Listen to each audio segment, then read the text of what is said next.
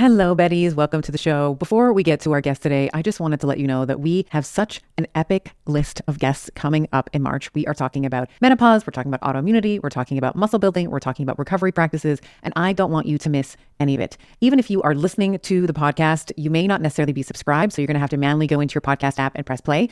I would love for you to hit that subscribe button so that you are getting the podcast as they are released. It's going to make me oh so happy to know that you are a subscriber of the pod. You are officially a Betty in the Bettyverse. And of course, you are never going to miss an episode and be the first to know when it drops. Thank you so much. The way science works is you take published data, and that's what you talk about, and you don't look at things functionally, you look at things siloed. So, because there's published data around a gene, clinicians act on that gene. But that's not the way methylation works. Methylation is a baton pass from job to job to job to job, right? So there's this methylation baton pass that happens. So if you don't understand that MTHFR is the central character, but there's things upstream and downstream, we don't take proper action.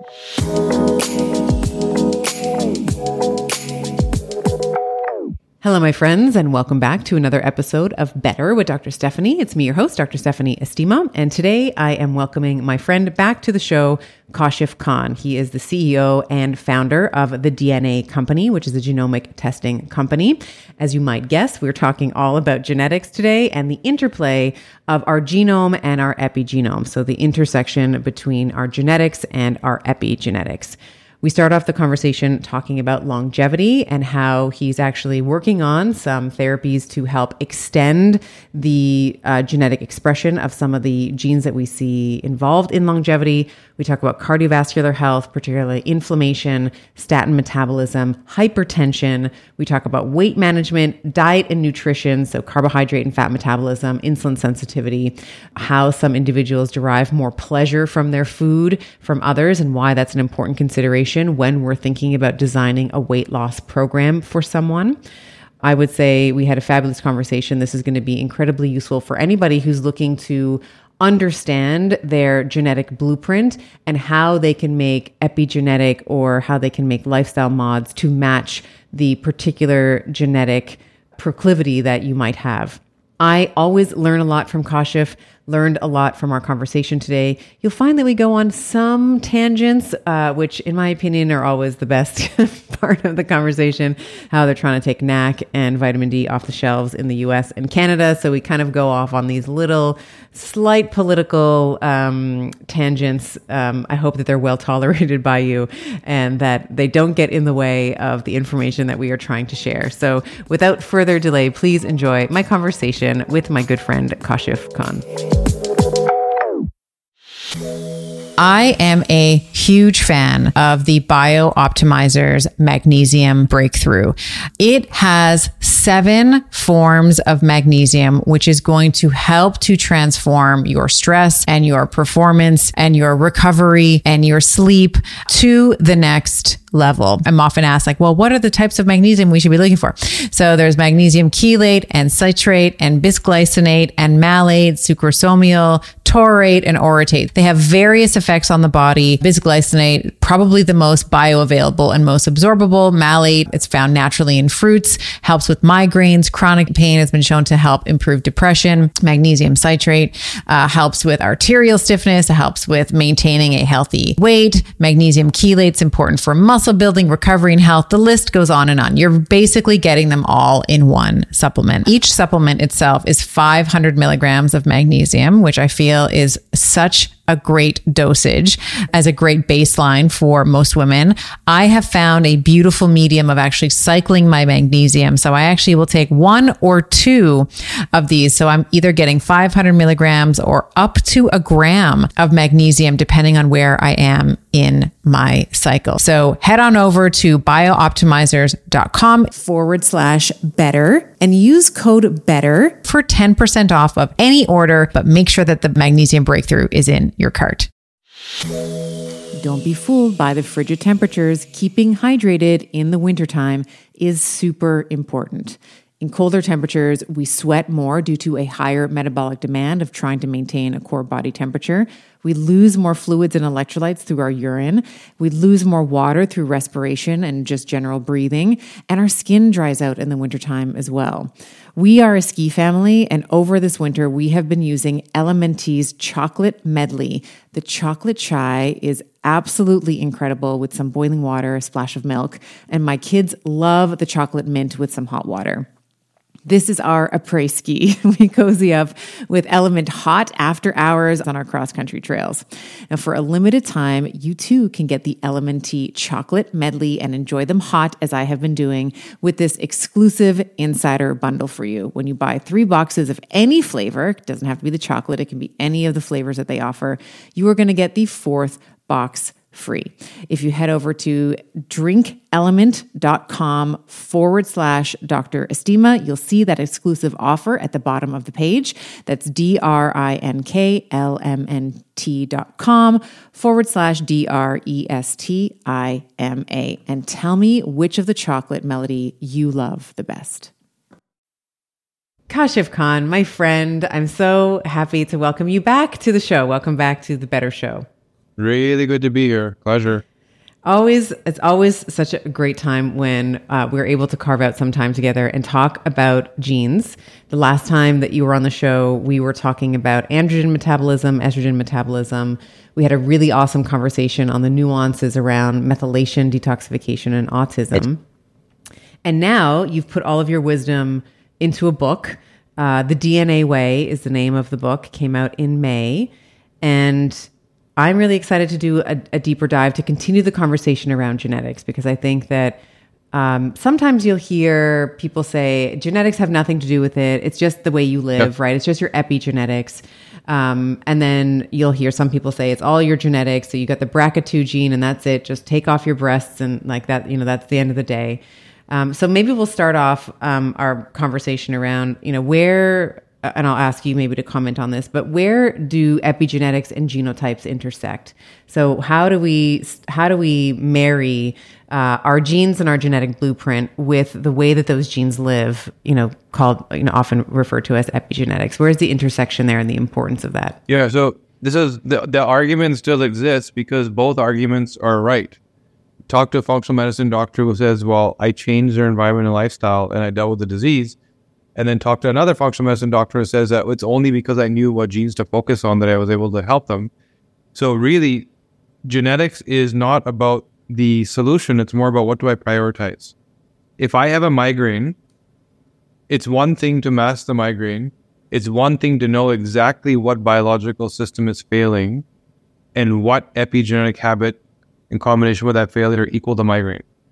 And if you think about it that way, both are equally important. I need to look at my human genome and seeing what job does my body not do, or at least not well. And is it a hormone job? Is it a detoxification job? An inflammation job? And if I know that that thing's not happening properly, how does that potentially equal the problem I'm feeling if I now start to consider my habits, my environment, my nutrition, my lifestyle? For example, if I, by the way, did have migraines, it's in the book, right? So when I was suffering from migraines, couldn't get rid of them, kept coming back. What did I learn? I'm missing a key detoxification gene of the gut. I don't I don't even have it. It's not about what version, what variant, missing the gene. And I worked downtown Toronto, ate out regularly with peers, colleagues, whatever, and my food wasn't that clean. So this gut brain connection, I did it wasn't a cause. The gene didn't equal the problem. The gene meant that I was the only guy at the table that that food triggered the migraines. So both had to happen but it also give me the answer on what to unpack and unravel to not have that problem anymore. And I don't have that problem anymore. So unless you're considering both, and this is where these two parties don't talk, the geneticists are over here saying, here's how your body works. And clinicians are over here saying, we don't need your help. Your stuff doesn't work.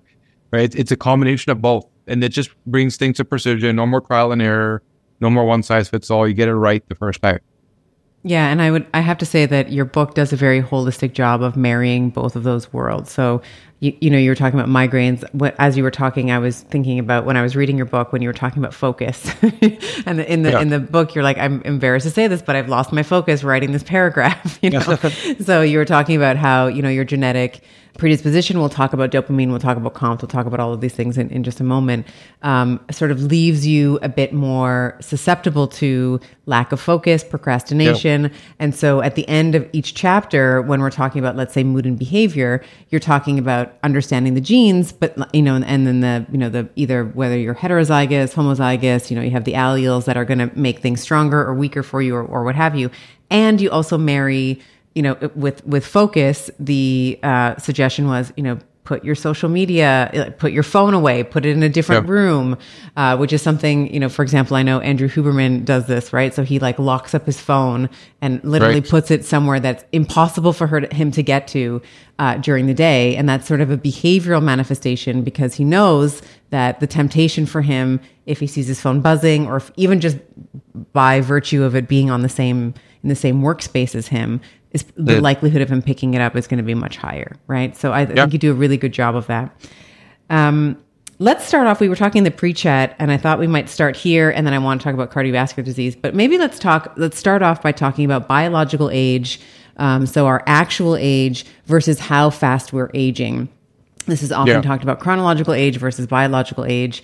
What can our genome tell us about how quickly or slowly uh, we can that we age, and what and what are some of the action items that we might consider around um, optimizing aging well? So, if you look at the innate hardware, right? Like here's your cells, here's your DNA. There's a cap on the end of the DNA called a telomere, right? And you've used this in practice. I'm sure you measure them there's some algorithms that will tell you here's your biological age based on how much telomere density is remaining, which is essentially a question of wear and tear. So if you look at the innate structure, it looks like our DNA is designed to last 120 years. So if you have you're born with optimum telomere capacity and high quality DNA, DNA that hasn't been oxidized or damaged yet, your cells are still tightly packed and not unwound and they haven't aged that should last to 120. The habits we have, the choices we make, take years away. Right? It's like we, you eat the wrong thing, stress yourself, don't sleep properly, you lost a week, you lost a month, you lost it. And you eventually chip away at that gift you were given of 120 years of life. And there are people that have lived to 120. In fact, I just read last week about a lady from France who inherited a multi billion dollar fortune who just didn't do anything but enjoy her life and she lived to 122. She had zero stress, zero problems. All she did was socialize and have fun, and she lived to 122. Right? There was no reason for her to age. So um, now, if you look at that, and okay, that's the potential. That's what we think potential is. Um, what causes us to age? We already know what all those things are. It's you know, it's it, it's the stress, the oxidation, the free radical activity, it's hormones, um, it's it's lack of sleep when we use our genome for that context, it's let me prioritize the red flag in my genome that points to a failure that's going to equal taking those years away. It could be that, you know, I make, we talked about this last time, a toxic estrogen, for example. You may be a woman that's walking around just making far too much estrogen. I make the met- toxic estrogen. It, the, yeah. Hi, it's me. The problem is me. yeah, exactly. that's, that's me. that's you. And now, now you've done amazing stuff manage and mitigate that. But if you didn't, what if you didn't? That what if be, I didn't know? If I didn't know, I wouldn't. Know, yeah, right? yeah. So, so that's the thing where why is it that women, you know, when it gets when you get to a certain age, all the chronic diseases hit so much harder because there's that cofactor of the estrogen toxicity. That's going to take a couple decades away, right? It could be somebody walking around with the worst version of the GSTP1 gene. They just don't block inhalation based toxins from entering the bloodstream and they're living in a city or they are working in a factory or they have a garden full of pesticides and the years of exposure are going to take a couple decades away. So ultimately, we should live with full vitality, energy, libido, like quality of life, all that stuff until 120. Our habits take things away. Our DNA will tell us what system to prioritize and focus on because that's your suboptimal system. And then you know exactly what habits to adopt. Just like Andrew Huberman says, I need to lock my phone away because of the way the neurology of my brain works. I cannot help myself. Some people don't have that problem. They think, well, what a psychopath. Why can't he just say no? Because he's not wired like you. Right. So just understanding your wiring, prioritizing, and having the habits aligned with that. Yeah, I, I love that. And do, does the um, in your book you talk about when we're in the longevity chapter, you talk about lobsters and jellyfish, which are you know the jellyfish just basically sink to the bottom of the ocean. They their rebirth again as baby jellyfish, and then they start sort of anew. And Yeah. lobsters, of course, uh, I think that it's the it's the telomerase, it's the enzyme that uh, continually repairs the like Yes. the, the, the the caps, like the the telomeres. Um, is there any suggestion that let's say um, in humans that we might have any genes that are, for example, uh, the activity of telomerase or or anything like that that can contribute to even some of these longevity pathways like FOXO pathways uh, that we often see in centenarians and supercentenarians. Is there any evidence of genetic contribution, let's say, to how long someone's going to live? So FOXO3 for sure, you nailed that one, right? Like that's you look at that, this whole process of you know the dying off of senescent cells, replacing with healthy cells, millions of cells per day. How efficiently do you do that? Some of us do that at a superhuman level with the FOXO3 gene, and so we're now um, something that I haven't publicly talked about, but you're drawing this out of me. We're now working on uh, genetic therapies to upregulate the FOXO3 gene. So people go for stem cells, they go for regenerative type medicines. So if I know that the FOXO3 gene signals to your body, stay ahead of cellular senescence and just live longer, stay younger longer, what if I can upregulate that gene by uh, with through its genetic expression? And we've been testing this and it works. So fairly soon you're going to see this come to market where we can now literally upregulate the gene through regenerative type medicine. Um, and so there's there's like working on the actual function. Here's what the body does. Let me do that a little bit better. Then there's also slowing things down, right? So we also know here's the what I want optimal, but here's the thing that usually leads to aging problems. For example, uh, we know that plaque buildup in the brain, you know, cholesterol, which is being used to mitigate inflammation, plaque plaque buildup, and you said we're going to talk about cardiovascular health. How do I mitigate that, right? So it, it's how do I speed up things that are giving me life, and how do I slow down the things that are taking it away and aging me? Both of those things are now highly possible, and you're going to see in the next couple of years some really cool stuff coming to market.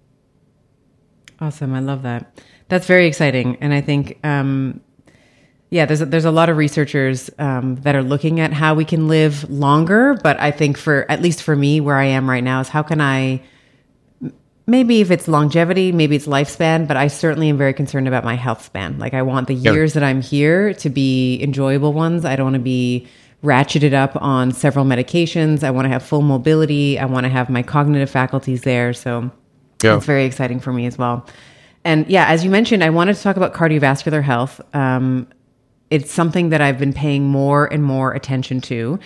I've always, you know, I was a I was a fitness teacher, you know, the step teacher. That's how I paid for part of my, you know, my professional training. Is I was the Yep. high low kickboxing step teacher. So always have done a lot of cardiovascular work. Of course, I've also done a lot of weight training. So I've never really thought about my heart health per se because I've always Yeah. just had this baseline level of fitness that has sort of followed me through my life. But now that I'm in my 40s and I think going through uh, the pandemic really and now seeing a much higher incidence of cardiovascular events. So even whether it's uh, you know myocardial infarcts it's spontaneous uh, um, heart attacks let's say um, things like hypertension uh, cardiovascular disease we start you know in your book i think that uh, the quote that you opened up the book with is if you're over the age of 10 the question isn't whether or not to eat healthy to prevent heart disease it's whether or not you want to reverse the heart disease that you already have and it just it just hit me just hit me uh, um, as a 45 year old um, who's starting to think a lot about things like vo2 max and peak heart uh, rate and heart rate recovery and all of these different things. So maybe we can start by talking a little bit about some of the genetic contributors to uh, cardiovascular health. Um, Yeah. And and if you feel so inclined, we can maybe kind of go into inflammation and Yeah. hypertension, et cetera. So I'll, I'll yeah throw it over So to you. to understand the genetic insights, we have to sort of reframe what we think cardiovascular disease is. So most people think about the heart. And what we understand is that the heart keeps ticking till the last second, you know, until you have that heart attack or whatever that episode is. It's the arteries around the heart that get calcified. Uh, they get, they lose their elasticity. they get uh, buildup of cholesterol and you know plaque buildup, right? That's where the disease happens. And so our research was focused on that. Let's deal with the actual root. And what we learned was genetically, we can determine the quality of hardware. So here's your artery, here's this tube, right? And the, the inner lining, the endothelium as it's called, we know what quality you have from your genetics. Is it stainless steel, resilient, or is it paper thin? So having said that, this is why we said it starts so early. Cardiovascular disease, 50% of North Americans are expected to have it. Why is this such a prolific number? biggest killer in the world. I think 18 million people died last year. Men and women, ladies. It's not breast cancer. It's cardiovascular oh, yeah. disease. Biggest killer in women as well. Yep. And mm-hmm. and from breast cancer, the biggest killer actually is cardiovascular disease. It's not the breast cancer itself. That's what women actually die from, right? So not all, but majority. So why why is this so prolific, especially in women? So that inflammation that sets in here, right, in the endothelium, leads to cholesterol being used as a tool by your body, a hormone, to reduce the inflammation. That's why your body deploys cholesterol and sends it there. In the beginning, that's okay. And in the beginning, that doesn't show up in blood work, no problem. It's, a, it's something your body's supposed to do. Now, given many other genetic factors, how efficiently do you trans- transport lipids, the ApoE gene? Do you do this job well? If not, then maybe it's going to not be processed at the optimal and stay behind, right? how toxic is your blood, meaning free radical activity from that cardiovascular activity you're talking about. Somebody that's running on a treadmill doing HIIT exercise every day that doesn't have the best uh, antioxidation genetics, the ability to deal with the oxidant that's produced by using oxygen as fuel, right? We all do that. How efficiently do we clear? That's the free radical that may cause the inflammation. Your cardiovascular activity may cause your cardiovascular disease, right? your glutathione pathways and how do you deal with the airborne toxins or the consumed gut toxins or you know e- entering through your skin or whatever it is that may be inflammatory nature entering your body how well do you clear? So you start to look at all these pieces and say well here's this hardware. I'm causing it inflammation by one of these many things and i'm now using cholesterol to you know support that. When the cholesterol meets the free radical activity itself gets oxidized and hardens and then it starts to build up and this wall builds up, right? So that's the point where you start seeing numbers appear in blood work and you start taking a pill to reduce, you know, suppress the, uh, like, like a Lipitor, for example, number one prescribed medication in North America to suppress this buildup when that's not the disease. The disease is endothelium inflammation. And this is why it was so important to talk in the book about it starting early because it does. It takes a long, long, long time to get there. The other thing that happens, why does it manifest in your 50s usually? That's when your mitochondria falls off a cliff. So and you've had 40 in, years of the disease incubating, right? It's yes. been incubating for 30, 40 years in the body. Yeah. Yeah. And you've gotten used to those habits and you think that they're okay because at that age, the body was resilient enough to deal with those habits. Then your mitochondria falls off a cliff. The highest density of mitochondria in your body is the heart, the cardiovascular system. And all of a sudden, you don't have the cellular resilience to fight back right? There's this, there's this, you know, front soldiers that were there ready push it away, push it away, and they're just not there anymore. And you're, by the time you're 70 years old, you've lost 70% of your mitochondria, unless you're actively doing something to maintain, you know? And so this is perfect storm that occurs. Uh, the environmental toxins, the food, the stress, everything is worse than ever before. And some people have bad hardware. Some people don't cope with those stressors and toxins. Some people don't fight the inflammation well the methylation support. Like, how do you actually, now that we know this is inflamed, how well do you fight it? Even more cholesterol being deployed. So that's the actual disease. So if I test a five year old child, I can tell you what their propensity is and what exactly to do about it so they don't get sick. Here's the set of habits that if you were to go do these things, you're almost certain that you're going to have a cardiovascular condition. And here's a set of habits that if you do, it's, it's pretty much certain that you won't. And by the way, if you are sick, we can reverse because we now know the root and the body will heal. You know, we, we've taken hundreds of people off of Lipitor, by the way. The one last thing I should say, you pointed out, you know, how this affects women. 66% of women will die on their first cardiovascular event and they didn't even know they were sick. There's no symptoms or no warning. So it's much, it's a much bigger problem for women.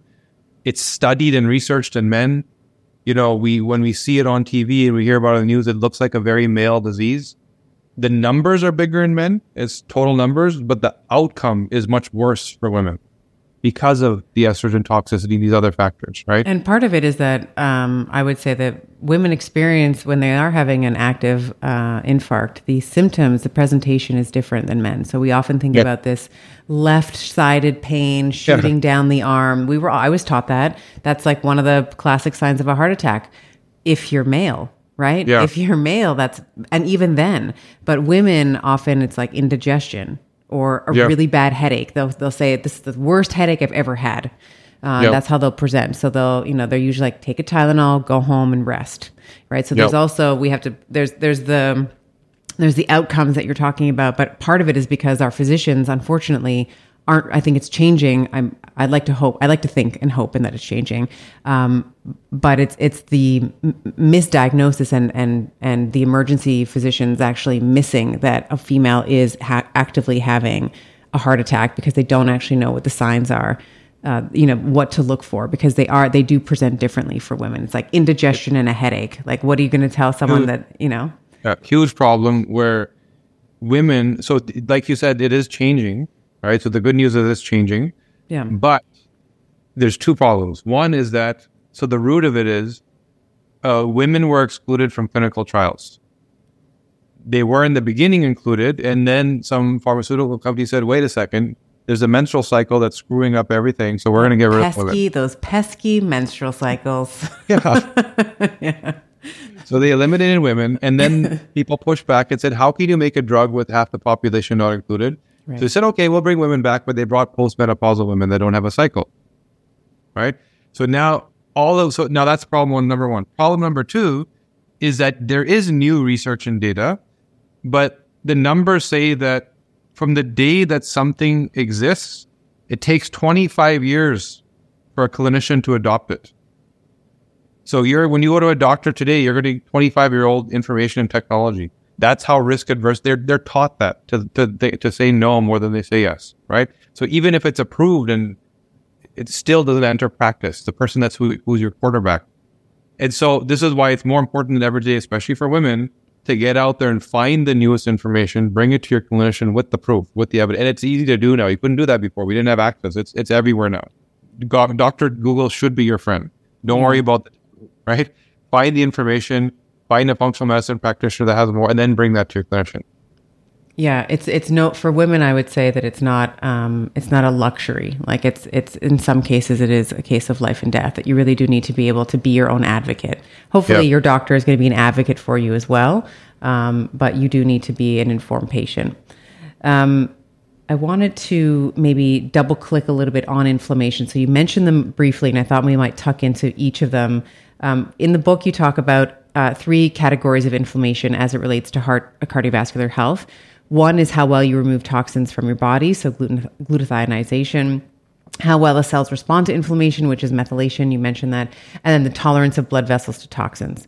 So maybe we can um, just double click on glutathionization for a moment. You mentioned sort of in passing, like, hey, I'm like missing one of these genes. Yes. I too am missing some genes here as well. So this is not the SNPs that we're talking about. We're not talking about the polymorphisms within the gene. It's like, do you, did you get one from mom and dad? I got nothing from mom. I got nothing from dad on two of my three um, I think I forget is it mu, theta, and pi if I'm right. uh, remembering correctly, GST pi, GST mu, and GST theta. Um, talk a little bit about each of those if you can, um, and then um, whether or not you know if you're missing one. If you're missing complete, like the gene, the gene is like deleted from the book entirely. Yeah. If you have one copy, two copies, how does that influence your ability to remove toxins from your body? Yeah. So when we were in our research phase, we really one of the big questions is what genes do we even report on? Right? Because there, there. By the way, there's more GSTT genes or GST genes, more glutathione genes than what we report on. But we, what is the intention? What's wrong, and how do I fix it? Right? Where can I take action that has the most impact? So if I give you a gene that's 80% of the problem, and then two more that are 2% of the problem each, that's just a distraction, right? Let's let's deal with the where we can really, really push the needle. And so out of the glutathione pathways, we of the 7,000 people we sort of studied clinically and helped and supported, which is where we learned from, these three genes mattered the most. And they also most likely had the variants that led to problems. So GSTP1, like you said, which cannot have um, the phenomenon we're going to talk about called a copy number variation. It does have your typical SNP or a spelling mistake. And GSTP1 is supportive of, call it first line of defense of the lungs, which is so important today. Uh, in fact, I was talking to this guy named Dr. Tom O'Bryan. He is part of the sort of board of the Institute for Functional Medicine, so he's always learning new stuff. And he said he believes that today's Alzheimer's and dementia is 60% inhalation based, meaning what we breathe. And it's not that what you breathe causes the inflammation or the disease. It's just that we are living so much longer than we used to, but we haven't learned how to be healthy in those extra years we have. Mm-hmm right? We used to die at 30 and 40 and abuse ourselves and just die kind of okay because we were still resilient. We still had stem cells, we still had mitochondria. Now we don't in those extra years. And so we cannot tolerate those airborne chemicals, pollution, pesticides, etc., that are causing serious neural inflammation, which then leads to the plaque buildup and dying of brain cells, right? So GSTP1 is really important there in terms of blocking all this nonsense that you're breathing. GSTM1 is protective of the gut. Now, here you could have this phenomenon you're talking about, a copy number variation. There's three types of variants you want to look at. A SNP, which again is that spelling mistake. A gene is thousands of letters long, and sometimes in a certain location, there could be a spelling error, and then that gene functions a little different, better or poorer. There's also something called an insertion or deletion, which is a paragraph is missing as opposed to a letter spelled wrong, or there's an extra paragraph. That's why it's an insertion or a deletion. Then there's something called a copy number variation, which is what you're referring to, which I don't even have the gene. It's missing, right? The co- there's, a, there's a variation in the number of copies, or I have an extra one. Bryce from our team, who I think you know, right? He has an extra copy of the GSTT gene. So he can go running and drinking and doing all this crazy stuff and just wake up and go to work like nothing happened because he, he's a superhuman detoxer. Wow. He can drink a gallon of paint and pee it out, right? He shouldn't do that, but he's just really but toxic. he can, yeah. yeah. and here I am, like avoiding rug stores, and, yeah, know, like making sure that I have no fertilizer on my lawn and everything is organic in my house because I can't deal with it. I'm a very poor yes. detoxifier. I'm a very poor methylator yeah. as well. Yeah. So now you have a very clear view into what your body's doing with all of these threats that we know are coming in, along with our food, along with what you breathe, perhaps even what you touch that enters your bloodstream, your cosmetics, etc., all that stuff. So when you know that, you again know what to prioritize. Here's two things I need to do. I need to remove certain things from my life, like you just talked about, and I need to add supplementation to make up for the job that I don't do. I don't detoxify. That's you can't live like that if you want to reach that 120, right? So I need to add NAC or glycine or even glutathione or different things that help me get to that let me that do the job that I just don't innately do. And then all of a sudden you get better and you get better and you get better. NAC, just as a side little tangent, is kind of under attack as well, isn't it? They've removed yeah, it, NAC. So things that work well in the supplement world are under attack. Yeah. And they're trying to say that it's a drug. The FDA is saying this is this should be prescribed. It, it it is actually used in hospitals in the US and in Canada um, and this is where they're saying that let's get it off the shelves because so many more people are now taking NAC, glycine, and other things that aren't sick. And if you're not sick, this $4 trillion healthcare industry that we have in North America doesn't do so well. So all of a sudden, lobbyists start lobbying and things change, you know? Um, so look what's happening in Canada right now. It's ridiculous, but with this bill just passed where in two years, you might not be able to buy vitamin D, you know? They're they're saying that uh, literally stay phase one uh, drug trial level scrutiny for vitamin C, right? And why? Because it's not evidence based. We just talked about Lipitor, which is the number one prescribed drug. If you go to PubMed, yeah. there's 11,000 publications yeah. on Lipitor. If you go to PubMed, there's 99,000 on vitamin D. 10 times the number one prescribed drug, but it's not evidence based, right? So, anyways, just know that um, uh, this is another reason why I got to be your own health quarterback because where uh, the institutions from where our information is supposed to come from have different motivations. Let's just say that. Yeah. Yeah. Let's le- let's there's so much more that I want to say there. Um, because uh, uh, for just as an analytical just as an analytical thought experiment, what is the what is the value if and if there's no well, maybe I'll ask you, and you might not have the answer now, and this is something I'm probably going to research after our conversation today. But if NAC doesn't pose any health threat, let's say you take the supplement and maybe you overdose it. Maybe, you know, there's always someone who's going to do something silly with it. That's why we always have yep. these silly labels like warning, the coffee's hot, don't pour it on your lap, you know, or whatever. So we always have these kind of labels. But what would be the impetus? Like, what would be the reasoning that someone could justify taking it off the market if it helps so many? And it's, like I try not to I try not to put on my tinfoil hat, but there it is. It's like it's hidden in plain sight. It's like why would you take it off if it's helping so many people? Why would you do that? So, to your point, if it's not safe, okay, let's work on it, right? Yeah, Maybe it yeah. does need extra research, right? Mm-hmm. So then let's look at that. This group that's been tracking natural health products in Canada, I can speak to the Canadian stuff because this is where the problem's happening right now. Yeah. Uh, their job is to look for that exactly that problem. But NAC uh, in the states too. They've taken like they're trying to take NAC off the they're shelf. Trying to, yeah. States. yeah, they're doing yeah. it in the states as well. So this overs this regulatory body that oversees the safety of supplements in Canada since 1965 has been tracking safety and efficacy, right? Since 1965 they have recorded zero deaths. Zero, right?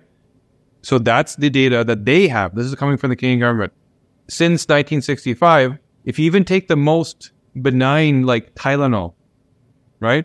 38 deaths a year in Canada, which you can buy over the counter at a Shoppers Drug Mart or a CVS or wherever you live, right? So if that has 38 deaths a year and you have zero from all supplements combined since 1965, where does this argument come from? Yeah. Yeah. So motivations are not what we think. Yeah. Uh, it makes me so angry. It yeah. makes me so angry. I am incredibly bullish on sauna as a therapy for recovery, heart health, and overall aging well. I personally decided on an infrared sauna from Sunlighten because of the range of far wavelengths and near infrared wavelengths that it offers. Saunas help with detoxification and rejuvenation to rid your body of toxins. It helps with heart health by improving circulation, reducing blood pressure, and helping keep the arteries supple. It helps with muscle recovery by easing the tension and soreness to recover faster. And of course, stress reduction. With the warmth and the relaxation of sitting in a sauna, it's crucial for hormonal balance and achieving achieving a state of well being necessary for a strong physique and a strong mind. If you visit sunlighten.com slash better and use code better to get a discount. That is sunlighten, S U N L I G H T E N dot com slash B E T T E R and use code better at checkout. Okay, let's let's talk about methylation. Yeah. Um, this is in your book. You talked about this idea, like how well the cells respond to yeah. inflammation. So we were talking about the COMT gene. Can you speak a little bit about COMT and any other genes that sort of contribute to the cellular response um, within the mitochondria, let's say, um, to inflammation? So yeah, so the methylation. First of all, the big thing to correct is people talk about MTHFR, uh, be all and all, and that's it, right? And even today, a lot of how dare you swear on this podcast? No, I'm just joking. I'm just the MTHFR, that's all, you know, that's the famous gene that everyone, yeah. you know, it sounds like a very bad word. Anyway, yeah. continue. Yeah, that's my pathetic attempt at a joke. Yeah. Go on, Kashif. so, that's not what it was. It's the name of a gene. Yes. And it's the name of a very important gene. And it's the name of a very well studied gene. But the way science works is you take published data, and that's what you talk about and you don't look at things functionally, you look at things siloed. So because there's published data around a gene, cl- clinicians act on that gene. But that's not the way methylation works. Methylation is a baton pass from job to job to job to job, right? So there's this methylation baton pass that happens. So if you don't understand that MTHR is the central character, but there's things upstream and downstream, we don't take proper action. You're still not going to be precise. So, as an example, if your MTHFR is up, everybody says take some folate, right? SHMT1. So how many, like a pregnant woman, right away, take some folic acid. That's the first thing you're told, right? So if your MTHFR is off, but SHMT1, which is kind of a precursor to it, is off, then folic acid or folate won't work for you. You need folinic acid, very specific, folinic.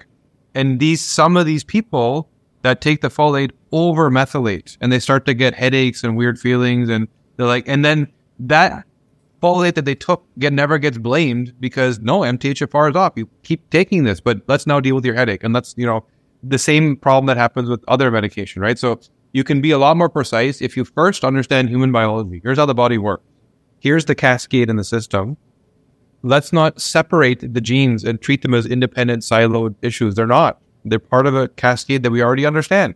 Let's use the genes as per that map and then intervene where you actually need to intervene on the actual weak link of the chain, not just the, the, the end component or lock or whatever you're looking at, right? And that's where COMT also jumps in because COMT isn't considered to be a methylation gene by many people because it's not part of the actual methylation cascade, but it is a secondary sort of step. And if you don't look at it, again, you can't be certain about what to do. So methylation is like, let's break down the toxins, make them water soluble, you know, fight inflammation, all this stuff. And then COMT is like, let me open the door for all this stuff to get out. So if you speed up someone's methylation, attempting to help them, but they still have a slow COMT, you're just clogging things Backlogging up. the system. Yeah. Right. So you need to understand biology first, cascade first, deal with everything precisely in the place where it needs to be dealt with.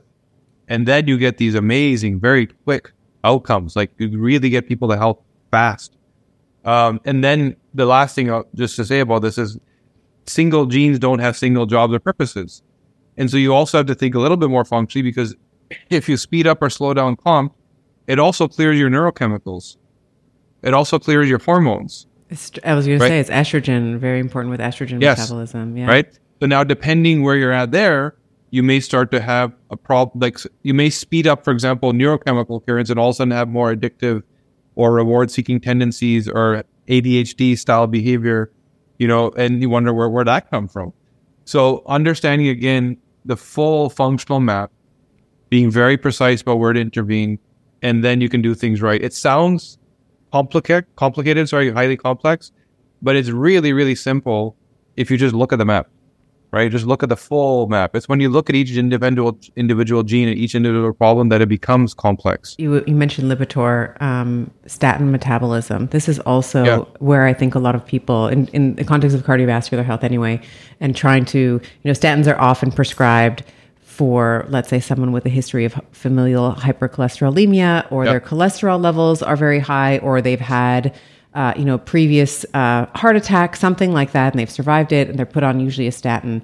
Um, often, statin metabolism is not taken into account. Can you talk a little yep. bit about uh, um, SLCO? 1B1, I believe yeah. is what it is. That's the one.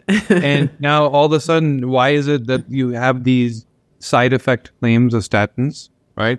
But they don't happen in everybody. If you are a ultra slow metabolizer, then the regular dosage is way too much for you. It sticks around for far too long and it causes things like myopathy, pain. Yeah. Right. And if you're ultra fast metabolizer, it didn't work because you plow through it so fast, you're not even util- utilizing the molecule that's supposed to get to work and do its job, right? So pharmacogenomics is a whole other class of genetic interpretation, and it goes beyond statins. It, it really where it's powerful is in mental health drugs, mood and behavior drugs. That's Yes, I was just going to say that. I, I, remember having Dr. Kelly Brogan on the show, and she was talking about, um, I forget the term now, gosh, but it was people who are on antidepressants. They mm-hmm. sort of get into this state of uh, this irritation and the psychosis. And she yeah. was talking about some of the unfortunate um, uh, fall on effects of that is when you have someone who's trying to come off of a medication like that. They often, uh, this is when you start to see, I mean, well, she was suggesting, you know, in, where we see these mass shootings, let's say in the States, yeah. often it's become because they've either just started some type of medication and the the way that they're metabolizing it is causing large amounts of toxicity in the liver and this like state of psychosis, or they're trying to come off of it, or they've just recently come uh, off of it. Maybe you can speak a little bit more to that. For sure, yeah, and yeah. this is what we're seeing where um, you can be very precise about how the body metabolizes all the chemicals that are you're using to manage mood. And if you're not precise, it's it's the mood and behavior medication is where things can get really rough really fast. Yeah. Because of what it's doing to your neurology. So, but you can also very quickly do it right. Uh, and when it comes to like the liver and all these other side effects, you know, even something as simple as Tylenol, by the way. And I know we talked about autism last time, but I'll bring it up again. If you don't, again, understand the biology of how these things work, which makes things so simple and easy to understand, Tylenol, acetaminophen, like this chemical you're using, requires your glutathione stores to process. So when you take a child and you give them an injection, and that injection has heavy metals that are now causing inflammation, which then lead to a fever, and the pediatric standard is most kids will need some Tylenol after their shots, right? And what is the Tylenol then doing? Utilizing all of the glutathione, which is exactly what they needed to clear and bind the heavy metal they just got from the shot. It's And usually prophylactic. They usually give them Tylenol before the shot, Yes. right? Yeah. So then you're you're just sequestering and utilizing all the glutathione prior to the adjuvants. Yeah. And you wonder why one in 30 kids is autistic now? You know, when in the US, I think their vaccine schedule is like almost 80 vaccines now. It's getting kind of crazy. A whole other conversation. But Yeah. you know, th- this is where understanding, and this is not a secret that we know. This is known biology. This is known metabolic pathways. This is known, like, these drugs don't come to market until they're studied. So it's known how they're metabolized. The functional thinking of do you combine this with this? What is the outcome of this other than getting rid of your headache? Right? What are the things that parents need to know? What are the things that I need to know for myself? none of that is discussed. It's just symptom and cure, symptom and cure. So, uh, but it's known. That's the sad thing. It is known. If I know, I'm not a clinician, I'm not a scientist, I'm not a PhD. I just learned it because the information is out there. So it exists, right? yeah, So even antipyretics like ty- like Tylenol is an antipyretic, so it's fever reducing. You know, as and I even just the idea of allowing your child to run the like let the run like let the fever run its course. Essentially, obviously there's pathological fevers, uh, so we're not talking about that. We're not talking about when the fever is over 104 Fahrenheit or over 40 41 degrees centigrade. Uh, but like a 39 centigrade fever is a high fever, but in my house, it's that's just treated with cold compresses on the forehead, Yeah. sleeping, and soup. Like that's what. w- There's no antipyretics. There's no Tylenol. There's nothing like that. Um, because the fever is actually, at least the way that I always say, I grew up in chiropractic. This sort of alternative, we'll say, to the mainstream, and we were taught fevers are actually a, an appropriate response. Yeah. it's like a fever is appropriate response to the stimulus. Like as the body's heating up, you're now disengaging or you're allowing for the pa- like the invading pathogen. You're slowing down the reproductive capacity of the invading uh, inv- invading pathogen, and you're deactivating the usually the you know the if it's a bacterial uh, infection, you're going to be deactivating the proteins that are on the surface of the of the bacteria so that it can it can't propagate, right? So it feels like, yeah, you ride out a fever for a day or two, um, but they get cold compresses, they get co- popsicles, you know, I make them popsicles and whatever, and you know, and then it's done. But we never give them Tylenol, never. No. Yeah. they're lucky to have you as a mom. That's for sure. Oh, thank you. I'm gonna t- I'm gonna play that recording back for them. Look at what this guy said about me, guys. You're lucky to have me, because they certainly don't think that. Uh, all right, uh, let's let's talk about let's talk a little bit about hypertension, uh, and then Yep. we'll, we can move on to. I, I want to talk about mood and behavior. We've sort of been dancing around it a little bit too, but I wanted to talk about the ACE uh, angiotensin converting enzyme and the uh, ability, let's say, for ACE to control uh, or not control uh, blood pressure, salt reabsorption. Uh, speak a little bit about that, and then that as a contributing factor to uh, either uh, to, to primary hypertension. Yeah. So it, it's very clear. And that's so cardiovascular disease is one of the easiest things to deal with if you have your genomics in hand. It's it none of this stuff needs to happen. So the hypertension that's caused by the ACE gene. So and it's not only that, by the way, also the NOS3 gene and nitric oxide. So there's the hypertension, but then there's also the dilation, right? Yeah. So you combine these two and you have it figured out. Again, you you have a child and you've understood exactly how their their vessels deal with dilation and flow, and then you know what to do about their diet. right? You know what to do about their stressors. The, the things that doctors say about hypertension are true, but how is that an eight out of 10 for me or is that a two out of 10? Well, what priority level is that? And how much of that do I actually need to implement? So for the person that's off on their ACE2 and off on their NOS3, their nitric oxide, then yeah, this is a major priority. This is some, this is your choice between disease or not. But, but ACE2, just like COMT, doesn't do one job. It's also the gene that um, viral infections use to proliferate and deposit their RNA into your cell, make you sick, including a very fancy virus we just had the last few years, right? Well, it was like the ACE2 receptor. That's everyone. Yes. Everyone was talking about ACE2. Yeah. Yeah, exactly. And so, and it varies between populations. I don't know if you saw uh, recently on the news with um, Robert F. Kennedy, the presidential candidate, where he came out and said that it, and he didn't say it conspiracy theory wise, but it was made out to be that way he said that. Um, oh, I did hear know, this. uh, I think I know what you're going to say. How it, Yeah. the- it was like ethnic. There was. Uh, yeah, like the the COVID virus was eth- genetically engineered to skip over certain populations, including Ashkenazi Jews. Right? He didn't use those words, but that's what it was turned into in the media. What he was saying, he was citing a study about ACE2 and a couple other genes, where I think it's like uh, tw- there's 61 locations on this gene where you look for variants that make it much easier for you to get sick from COVID. Right. So we're not talking about death in the hospital. We're talking about how bad is the flu. And so out of those 61 locations, I think it's African Americans have 24 of them. So it's pretty bad. Some European populations have 35, I think. And most Ashkenazi Jews have zero. So he's just, he was talking about vari- variability. So single genes don't have single purposes. And they also don't apply the same to different people. Right? This is why personalization even goes to ethnicities. So when you talk about hypertension, the good version of the ACE gene in um, Western European, where the research is done, is actually the bad version for Asians. So the data that I would get from a 23andMe as an Asian person, South Asian, is actually the flip opposite of what's true for me because there's other things going on. There's phenomenons called epistasis where one gene turns another gene off. and that's and that's driven that's driven by cultural or like or cultural yes, origin. cultural, yeah. yeah. Yeah. So then you have to you can get as you can get a lot more specific down to like literally the culture. So this all this information is data is now coming together. So the ancestry stuff and the functional stuff and the disease stuff, it's all being packed up. We had to learn it all. The tools are going to get more and more precise as we move along.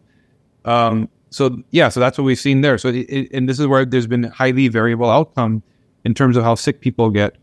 One last note about it: um, the question of whether people end up in the hospital or not. ACE2, uh, NIP21, and NOS3 are also indicative of not how bad was my flu, but did I get cardiovas- cardiovascular inflammation, which is one of the reasons why people end up in the hospital from viral infections like the one we just had.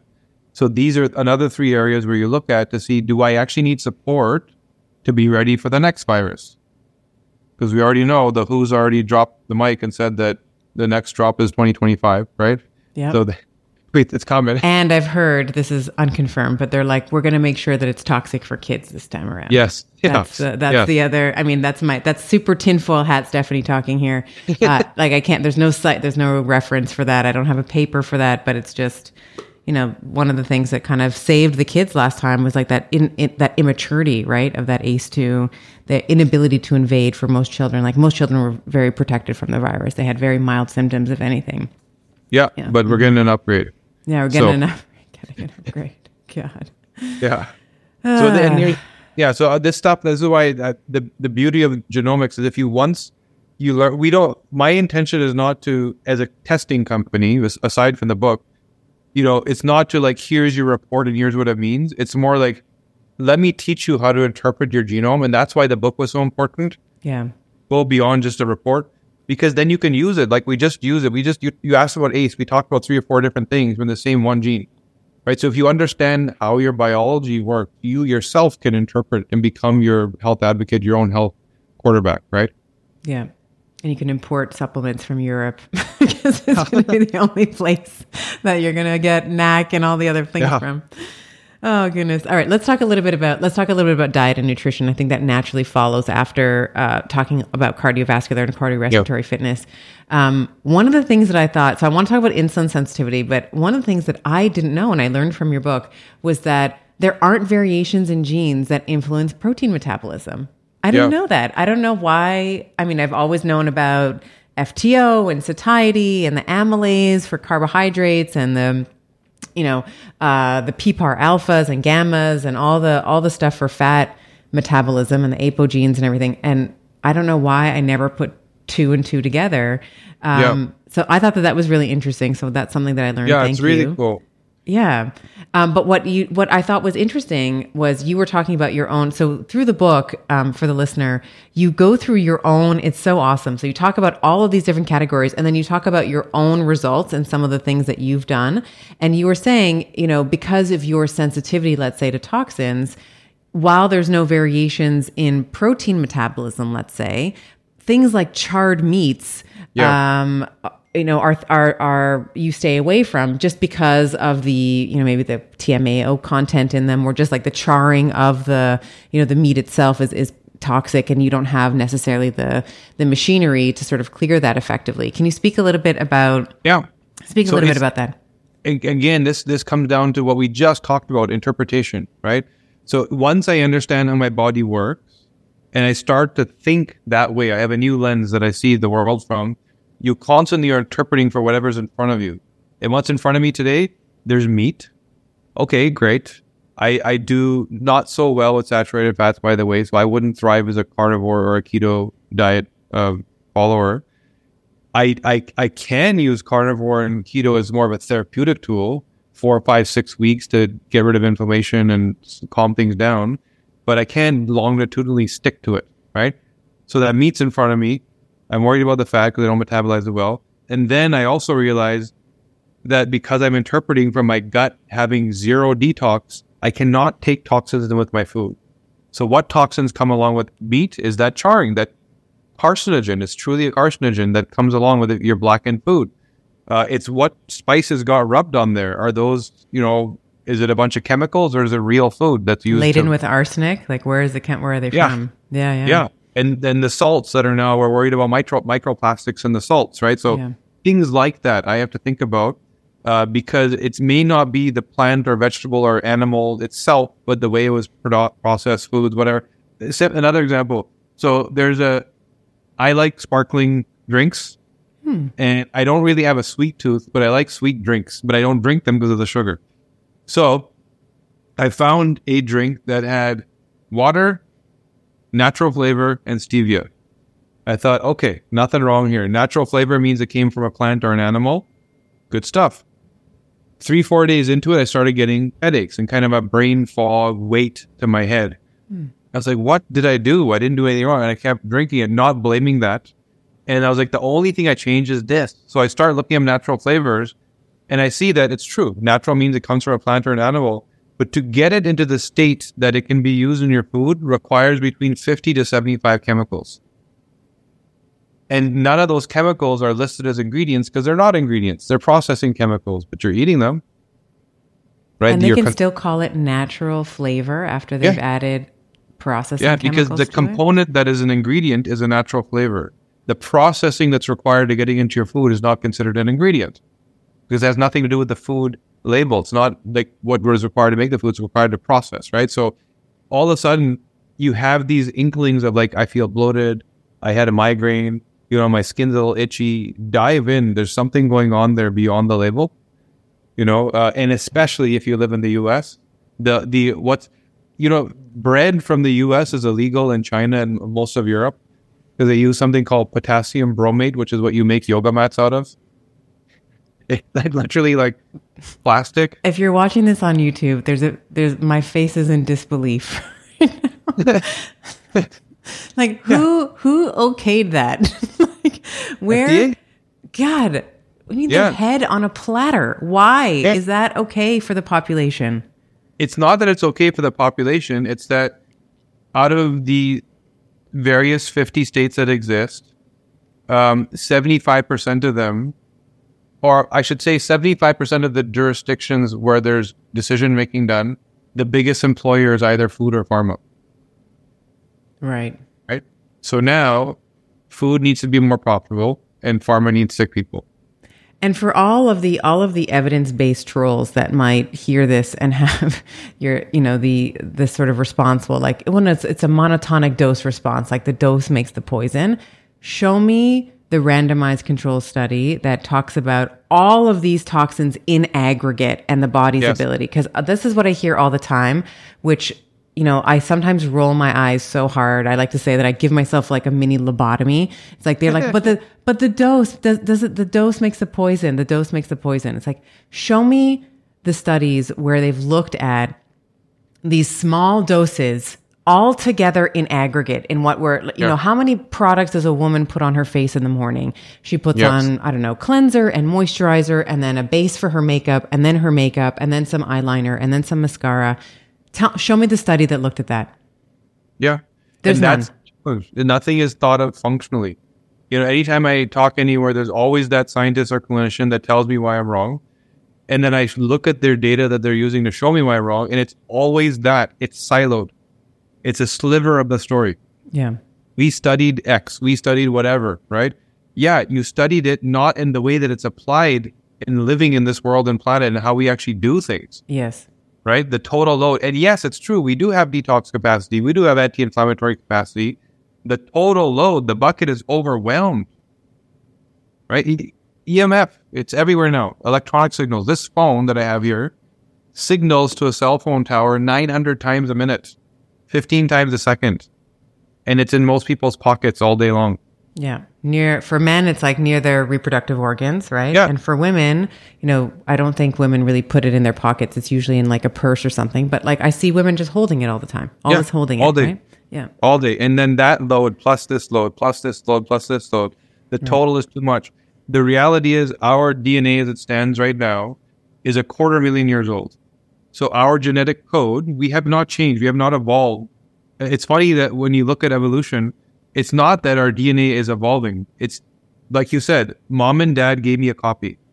And it was a genetic lottery of which version I got from mom and dad.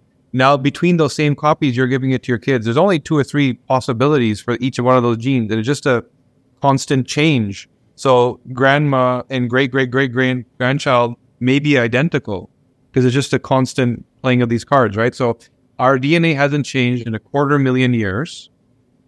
What has changed is the environment, the food, the water, the not going outside, the not sleeping, the relationships being toxic, all of that stuff, right? And our DNA has not changed to catch up to that, to give us the capacity and ability to deal with our current reality. Since the 1970s, I think, there's 144,000 chemicals that have been introduced, mostly for food, by the way, which is unbelievable. You know, uh, EMF has been introduced. All the studies on these phones that tell us that they're safe. Here's another example of the siloed studies, right? The clinicians will argue, well, the FDA studies are the phones are safe. There's no problem.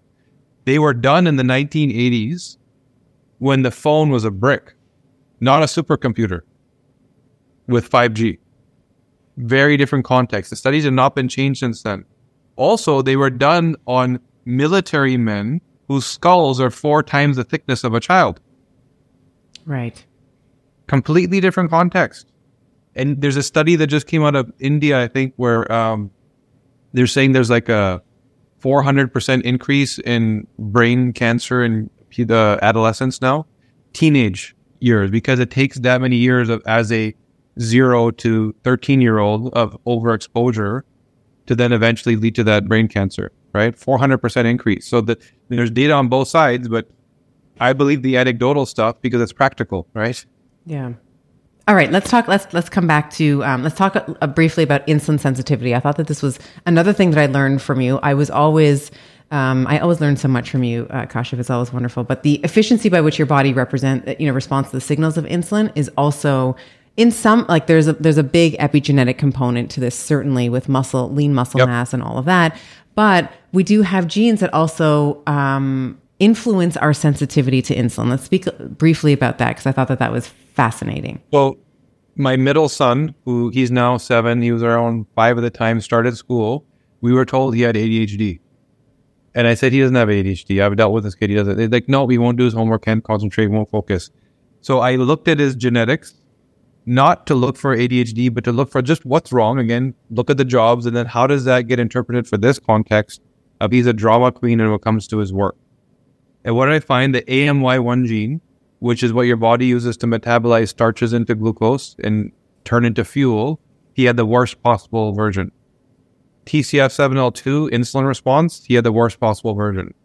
He was doing his homework after dinner every day in a South Asian home where we ate rice. And the problems with the teachers were happening after lunch, where he was having a sandwich. Right? So, what he was struggling from was a carb crash and coma. He did not have a mood and behavior issue. So, knowing this, whether it's irrespective of age, knowing your metabolic pathway precise to you and why you feel the way you feel and how you should plate your food, you can very easily change the way you feel by plating the way your body was designed to metabolize. And if you don't deal with your insulin response, well, why is Alzheimer's called type 3 diabetes? Because we know that's one of the ways to get there, right? Cofactor to cardiovascular disease and so many other problems. So that managing and mitigating an insulin roller coaster is paramount to not having chronic disease. Uh, and we can be very precise about what to do for an individual. And so, how did you change your meal planning with your son? So, did his lunch change? Did his the time that he did his homework change, or the type of food that you was, served at dinner change? What happened? Yeah, it was a question of timing and also the food itself. So, th- here's a challenge: it's not easy for people to change their habits. And if you have a household, how do you tell one person not to eat bread or not to have the dessert or whatever, right? So it's a lot easier to replace than to eliminate. So I started bringing candies and gummies and things to make him feel special that were flavored with stevia, not with natural flavors, by the way. You know, uh, things that were healthy. I had my mom help make things that were healthy, right? That were designed for him. Uh, whether it was almond flour or coconut flour, but things that were not glycemic index spiking and and we gave him the ability to get the satiety, the satisfaction, because his MC4R off, uh, MC4R sorry gene is also off, which means he's constantly craving snacks and wanting more uh, sensorial eating, like with the wow factor. Mm-hmm. And so that was a problem. He was also overdoing it. Um, and so you just have to design habits that are aligned to the problem. And it was a little bit of changing the time, and it was a little bit of changing the food. Well, this this brings me to my next question, which is, you know, so many women listen to the show or they follow me because they're looking for weight management uh, right. strategies and weight loss. Certainly, uh, I think that becomes more important as we age because it gets more and more difficult. Um, but part of it, part of, um, I would say, the experience of food is kind of what you just said. It's sensorial. There's like a pleasure component to it. Um, and I've had this conversation with many uh, individuals in on the show, kind of online, offline around the different, the in, individual, um, the bio individuality, we'll say, uh, in the response to pleasure, um, early emotional, uh, we'll say, imprints of food. Um, yep.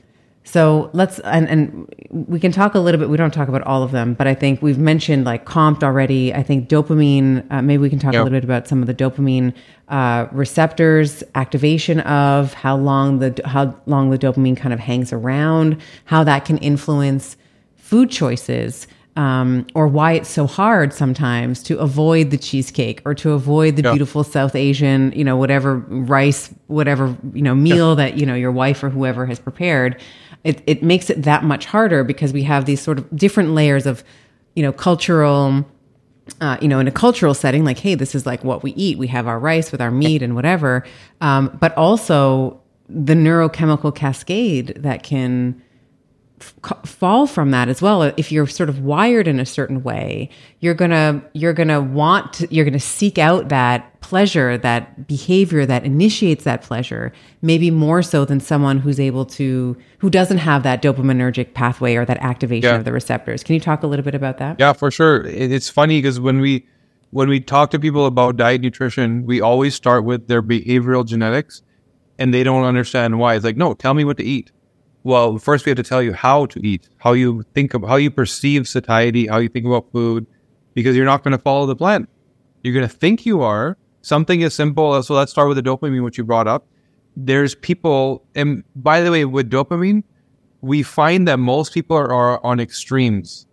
They're either extreme, I don't bind dopamine at all, or I bind way too much. There's, we don't find many people in the middle. So that means I either am addicted and I crave more and I structure my day around it and I need it and I need it, I need it. I can't get no satisfaction, right? Or I bind way too much. So I don't need it. I'm not looking for it. But when I find that thing, that wow factor, I binge. Right. So when I get the ice cream bucket that tastes good, I will eat the whole bucket. Right. The addict doesn't necessarily need the whole thing, but they need it like it's part of their routine. If they don't get it, they get very frustrated. So very two very different ways to look at uh, sort of the abuse of calories, right, and why you overeat and why you can't stop. And then those can be mitigated in different ways. You can upregulate your dopamine with cold therapy. L-theanine is a very basic supplement that allows you to feel more dopamine, right? On the on the binging side, you can speed up your COMT so that you clear it a little quicker. You don't get stuck in that binge. So there's different. It's a completely different problem to solve, right?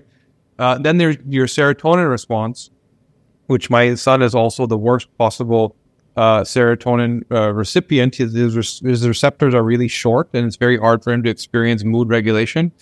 And so people like that are constantly irritated, uh, stressed. It, you, anxiety used, gets used a lot as a word uh, because they're they're oversensitive to stimulus. They see and hear way too much, and every little thing that's going on, they hear the talk, the, the clock ticking. They they hear the crumpling of the paper it all gets to the things that people around them ignore, which leads to this irritability and kind of anxiousness. When you're in that state chronically, because there's so much stimulus today, remember this wiring is designed for cave people who didn't have our level of stimulus. Now you put that in today's context where there's way too much stimulus, chronic, ongoing. The body knows that this is not a healthy place to be.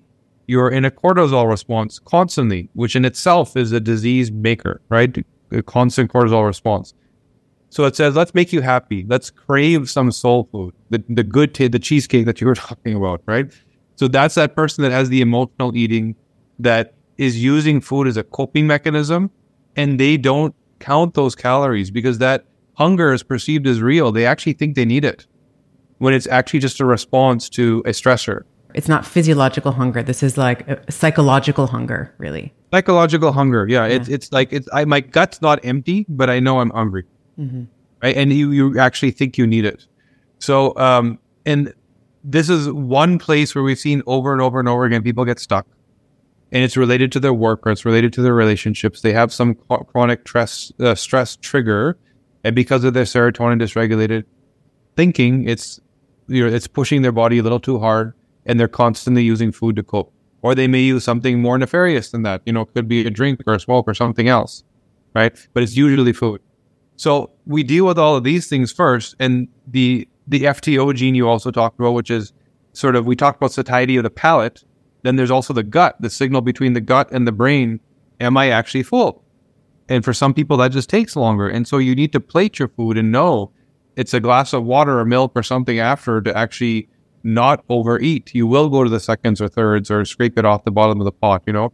So let, let's, let's plate your food and plan your meals as per the way you actually perceive, which is not baseline what you think. It's very different. So we deal with all the behavior stuff first. Then we actually get into the macros and the micros. Then we actually start saying, what do you eat? Now that we know how you eat, now we look at the what part. Um, another big one, I would say, uh, ADRA2B and some people's propensity towards uh, binding emotional stimulus especially when it comes to negative, like holding on to trauma, uh, and that associative trauma that leads to under or overeating. So there's a there's scenarios where the pain is too much and you can't eat, and there's scenarios where the pain pushes you towards eating. And so that feeling of trauma, like this household makes me feel this way, this person makes me feel this way. When this person frowns, I get anxious. Like, what did I do this time? Because you're binding the feeling of the last interaction you had with them. And if it's chronic in nature, again, ongoing, that's how you perceive them. Where somebody else, this has nothing to do with last time. Tell me what's up. I'm not going to assume it's about me because their ADRA2B pathway is optimal. They don't bind the feeling, they buy the, bind the information, the logic. So that's another big one where people get stuck. their trauma response makes them behave differently in different contexts. I think that is such powerful information to know. Gosh, because I think when you're, you know, and and you know, when we're talking about um, dopamine in general and like addiction patterns, you talk about this in the book. This difference between like reward based uh, addiction and like binging type of addiction, Yeah. and you so beautifully synthesize, you know, some of the other genes that can come into play with that as well. I've learned so much just from this conversation uh, and in reading your book. Maybe we can, um, maybe we can end here. uh, But I would love for you to tell people where, if, if they want to, if they want to find the book, it's anywhere that you know, good any good bookstore, mom, pa shops, Amazon, the Barnes and Noble, all the places that they can find it. Correct? It's everywhere. I was in Washington D.C. last week for an interview, and somebody told me to meet them at a mall, and I met them there. And then I saw the book at Barnes and Noble. I was like, "That looks familiar. What is that?" And I forgot know that, that there's a book. book in a bookstore. Like it's such a surreal experience, you know. Yeah. So uh, anyway, so yeah, it's everywhere. Um, online audiobook, it's all there. And for those of you that want to get your DNA, so if you haven't taken your DNA test, so I've done this, I've and I've worked, I've done many genetic tests. The DNA company is the only one that I recommend for practitioners that I work with, for you know, you know, individuals who are working with me. The, the DNA company is the company that you want to get it done from because you're going to have all of this information that we've been talking about today is going to be laid out for you um, in such a succinct way. And I think that um, maybe you can speak a little bit about some of the services there. But I know that we have uh, listeners of the of the podcast if they want to get a DNA test done. Like I've done one for myself, for my children, I've done it. Uh, I've done it for my husband Giovanni, who you know. Um, so we, our whole family has done it because it is so. It's such powerful information. And as we've been talking about at the top of the hour, you know, it's that intersection between genomics and epigenomics and how all, how we can modify our lifestyle based on the blueprint that we have. It's not just yes, epigenetics are important, but you have to know how to like what supplement you were saying to take, right? Like I'm the type of person we talked about this last time, but if you give me uh, too much methyl, like if you give me methylated B, what whatever B vitamin you give me, methylated B12, B6, whatever, I'm going to get headaches because of the way that you know back to that methylation sort of pathway, my MTHFR and you know other other kinks in that whole system uh, don't work as well. It's it's rel- it's a relatively slow system for me. So you backlog it with all these methyl groups and Yeah. mama's going to walk away with a headache. So I know that methylated B vitamins are not the, the way for me. But at the, at a, there was a point in time where my naturopath, it was like the darling of the naturopathic community, right? Everything had to be methylated. Everything Yes. was methylated, right? Yes. So I think that it is such a powerful thing to do. So tell people a little bit about if they want to get their own DNA test done for themselves, for their children. It's like a one and done, right? This is the thing I Yep. love about what, genetics is like you, your genetics are not going to change, right? So it's like one, you take it once, you have it for life. So tell people about it and some of the services that the DNA company offers. So, Yeah. um, I would say, firstly, uh, don't go buy from the website retail. We want to, you know, honor everyone in your community for joining us and spending time with us. So, we have a code for you to use to save some money. Uh, the DNAcompany.com forward slash Dr. Stephanie, DR, it's, it's DR Stephanie, right? Um, use that and you'll get a discount at checkout when you get the test results, so there's a portal that tells you all about the stuff we've been talking about. But people often have questions, and it's the first time looking at this stuff for a lot of people, so it's hard to navigate. So we've set up these report review sessions that are live, uh, where either myself or one of our clinicians will get on this group Zoom call. We'll sometimes have hundreds of people show up, and we'll go through each of the sections. We have a day just about the brain, a day just about disease, a day. So we, we want you to get the experience that I kind of wished existed when I first started this journey when I was sick and I started using genetic testing, right? So it's like, here's the report, simple, easy to use, but we're going to dive deeper. We're going to dive deeper and spend literally, it's a total of like eight or nine hours that we spend on these reviews with people. Um, and you're welcome to join any one of them. If somebody has a specific problem they're trying to solve, you have to keep in mind that there's certain things that we know that we're not allowed to say because of Health Canada and FDA. So there's way more that we know than what's in the reports. Uh, so we have functional genomic practitioners, we have medical doctors, naturopaths, we have a whole team of people that you can work with. If it's like my mom had breast cancer, I don't want it. These last 20 pounds, I don't get it. I, I'm stuck, right? These migraines just want. So if there's a problem that really is acute, you need to resolve. We have a team programs you can get into where the intention is Let's dive deep into your genome and we will figure it out. We will figure out exactly what's going on, give you the action plan, and help you implement it. So that's what it is. So the, the DNAcompany.com forward slash Dr. Stephanie. Uh, you'll get your discount there. And if you need more than that, uh, we have a team to help you. Awesome. So we'll make sure that all that's in the show notes as well. There'll be clickable links for our listeners. Kashif, always a pleasure. It's always a pleasure when I get to spend some time with you. I learn something, and then we can we can jam on some of our uh, shared philosophies on uh, what we're seeing in the world. so I always yeah, appreciate sure. it. Yeah, thank you so much. Pleasure. All right, all right. I hope you enjoyed today's episode. And I must give you the obligatory legal and medical disclaimer here. This podcast, Better with Dr. Stephanie, is for general information only. And the advice, recommendations we discuss do not replace medicine, chiropractic, or any other primary healthcare provider's advice, treatment, or care. In the consumption of this podcast, there is no doctor patient relationship that has been formed, and the use and implementation of the information discussed are at the sole discretion of the listener. The information and opinions shared on this podcast are not intended to be a substitute for primary care, diagnosis, or treatment. In other words, guys, be smart about this. Take it with a grain of salt. Take this information to your primary healthcare provider and have a discussion with him or her to make the best choice that is for you. Remember, I am a doctor, but I am not your doctor. And these conversations are meant for educational purposes only.